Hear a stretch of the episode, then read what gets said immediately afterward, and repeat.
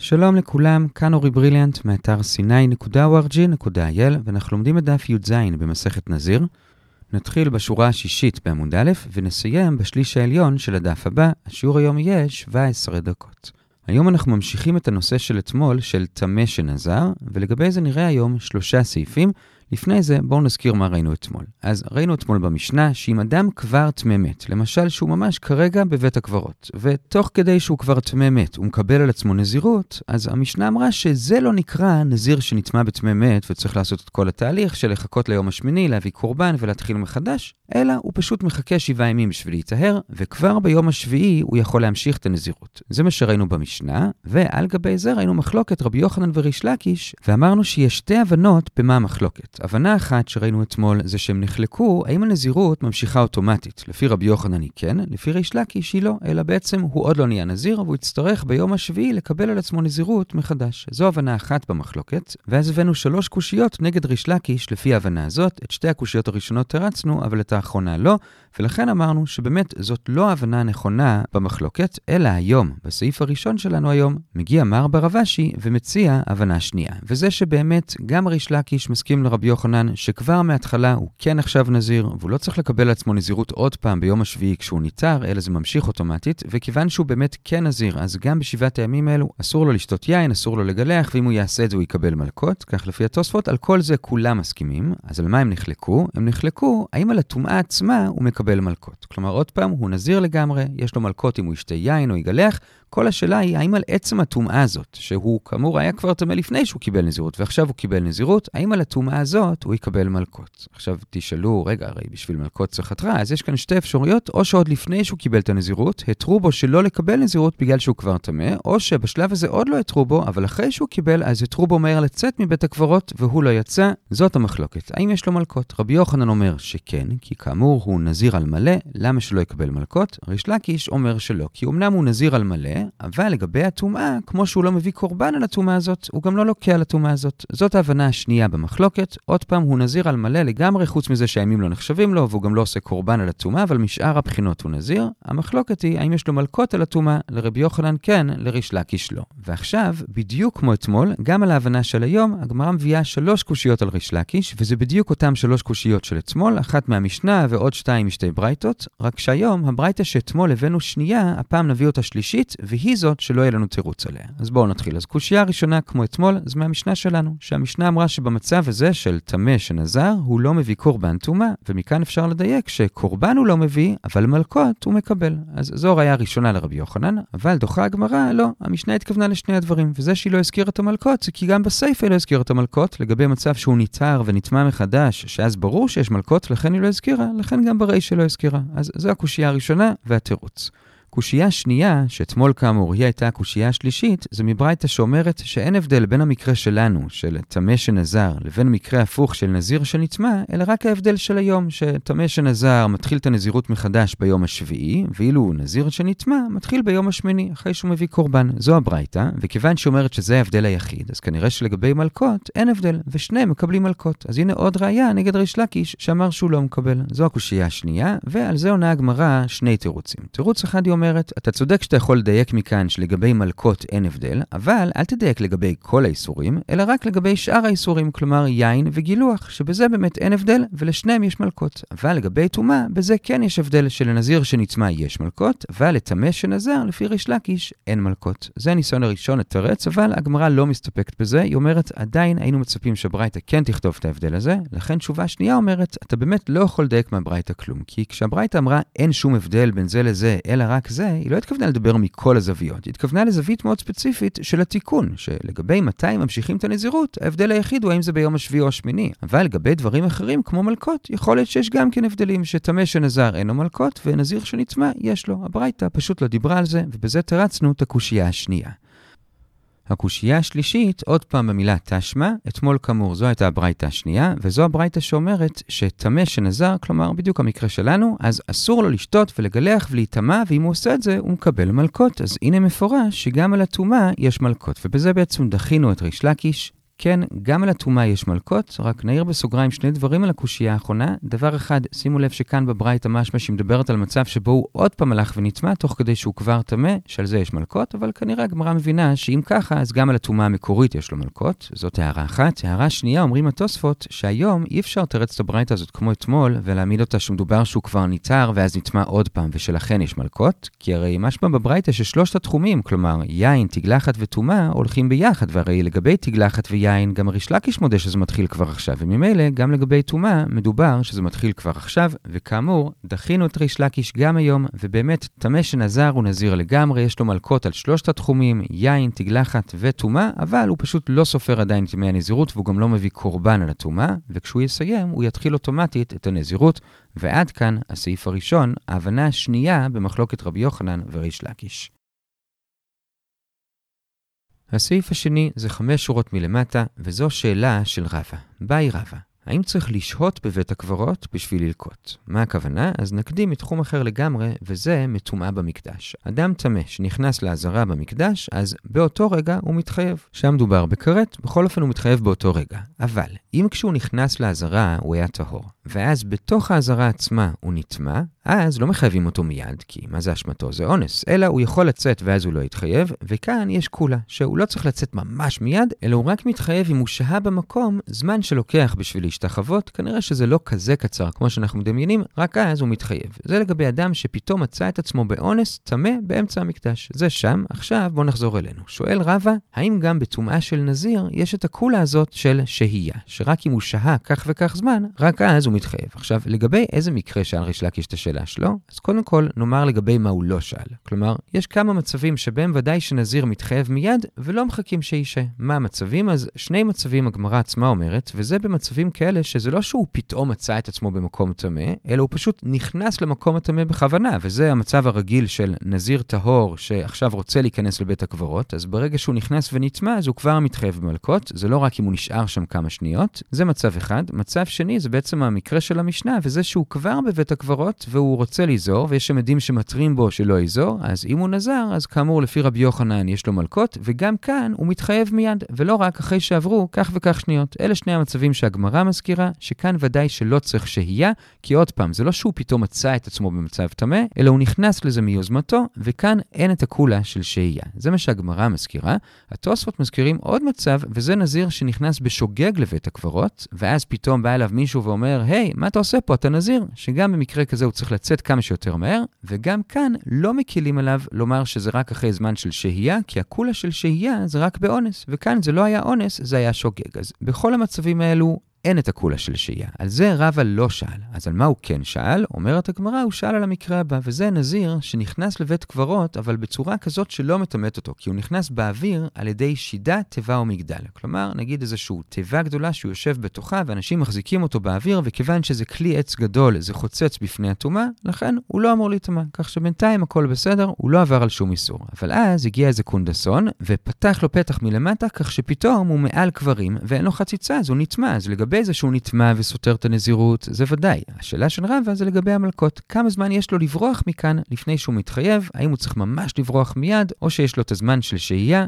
ולגבי זה, הגמרא נשארה בתיקו, ועד כאן הסעיף השני של השיעור. זה הובא כאן כי אחת מהאופציות שהזכרנו מקודם, שבהם אין את הדין של שהייה, זה בעצם המקרה של המשנה שלנו, של טמא שנזר.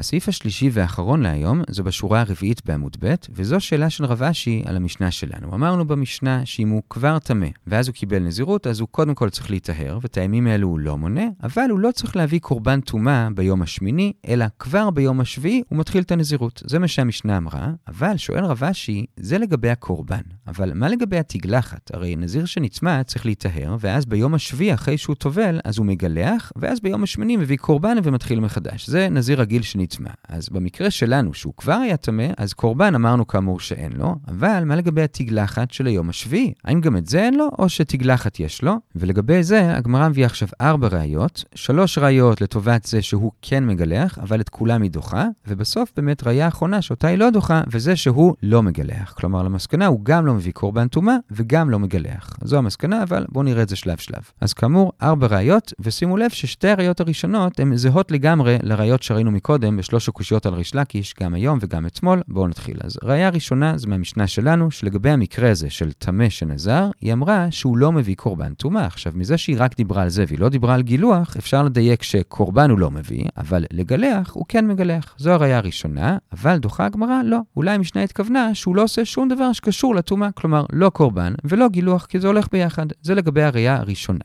הראייה השנייה זה עוד פעם אותה ברייתא שכאמור ראינו כבר פעמיים, שמשווה בין המקרה שלנו של טמא שנזר לבין המקרה הרגיל של נזיר שנצמא. והיא אומרת שאין הבדל ביניהם, חוץ מלגבי הימים שבטמא שנזר הוא ממשיך ביום השביעי כאמור, ונזיר שנצמא ביום השמיני. וכמו שאמרנו כבר פעמיים, גם אתמול וגם היום, מזה שהיא אמרה שחוץ מזה אין עוד הבדלים, אז כנראה שלגבי הגילוח באמת אין הבדל, וגם טמא שנזר כן מגלח. זו הראייה השנייה.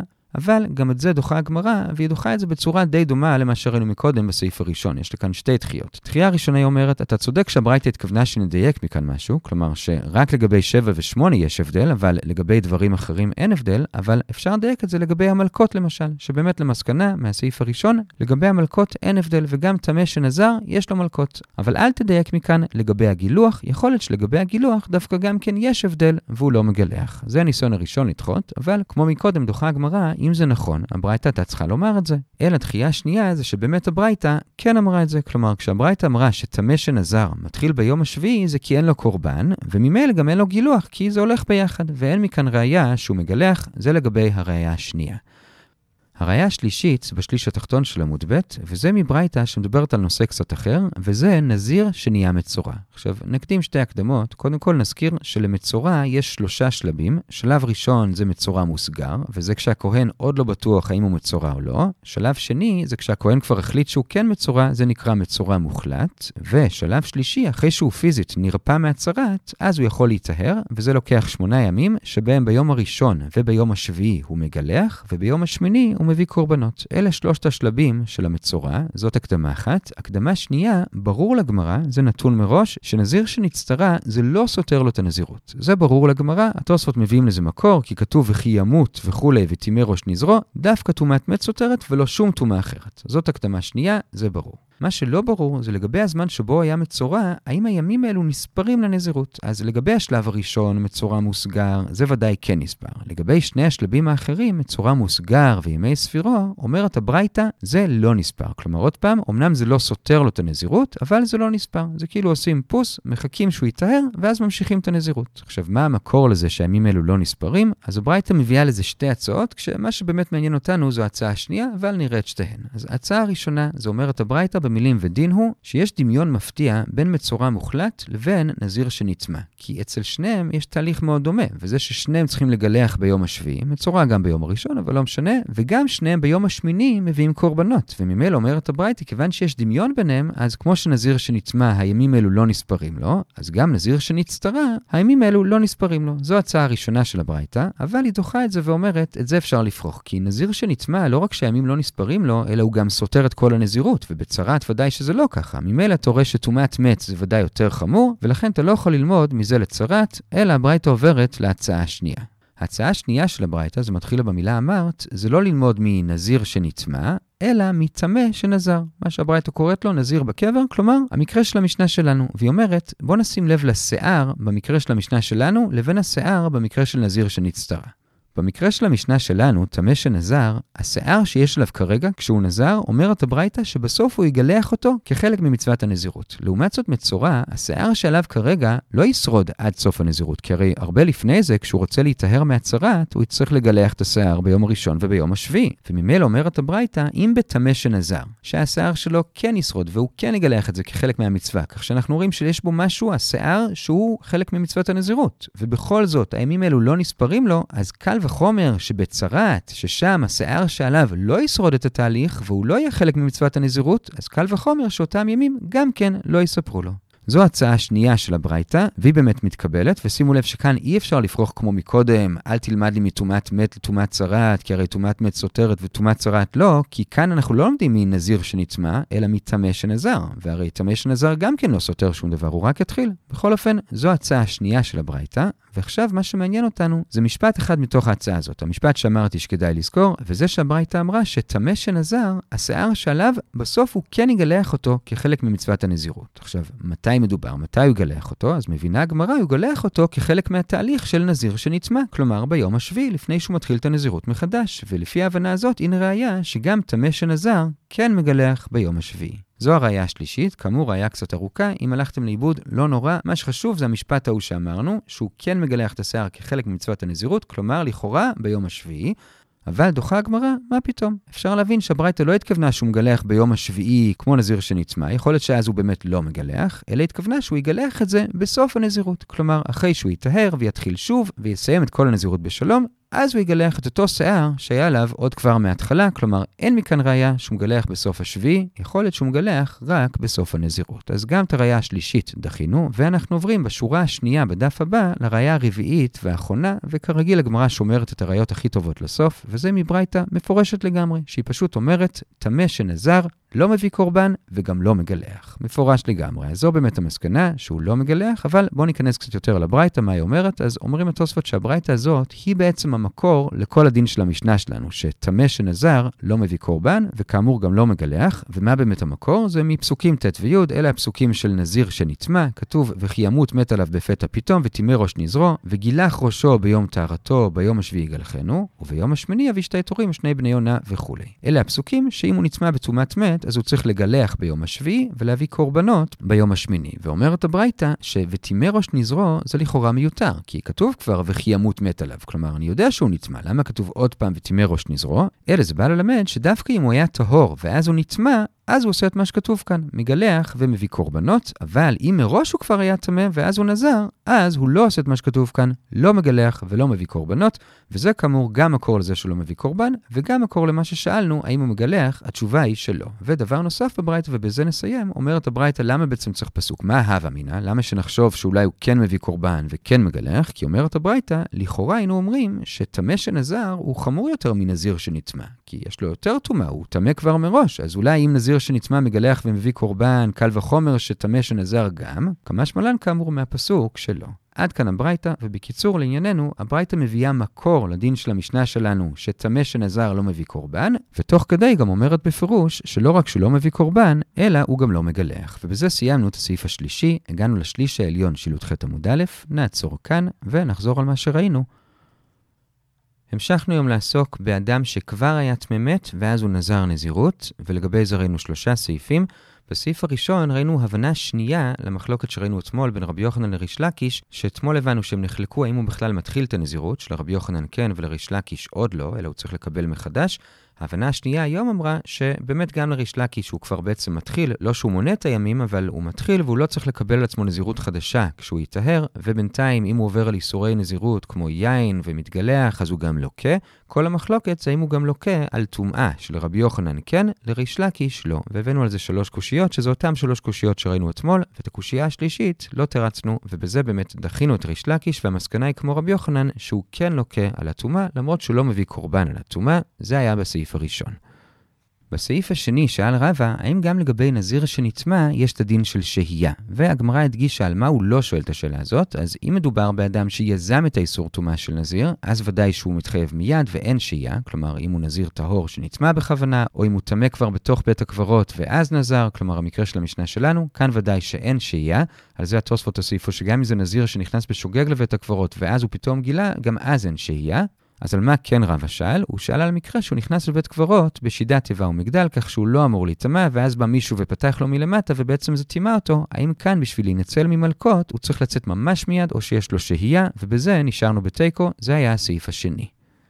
בסעיף השלישי שאל הרב אשי לגבי המקרה של המשנה שלנו, של טמא שנזר, אז אמרנו כבר במשנה שקורבן הוא לא מביא ביום השמיני, אלא הוא מתחיל את הנזירות כבר ביום השביעי, אבל שאל הרב אשי מה לגבי גילוח? האם הוא צריך לגלח ביום השביעי כמו נזיר שנצמא? ולגבי זה הבאנו שלוש ראיות לנסות להוכיח שכן, הוא צריך לגלח, אבל את שלוש הראיות דחינו, ואז בסוף הבאנו ראיה רביעית מברייתא שאומרת בפירוש שהוא לא צריך לגלח, והיא גם מביאה מקור לזה שהוא לא מביא קורבן ולא מגלח, וזו באמת המסקנה, כל טוב.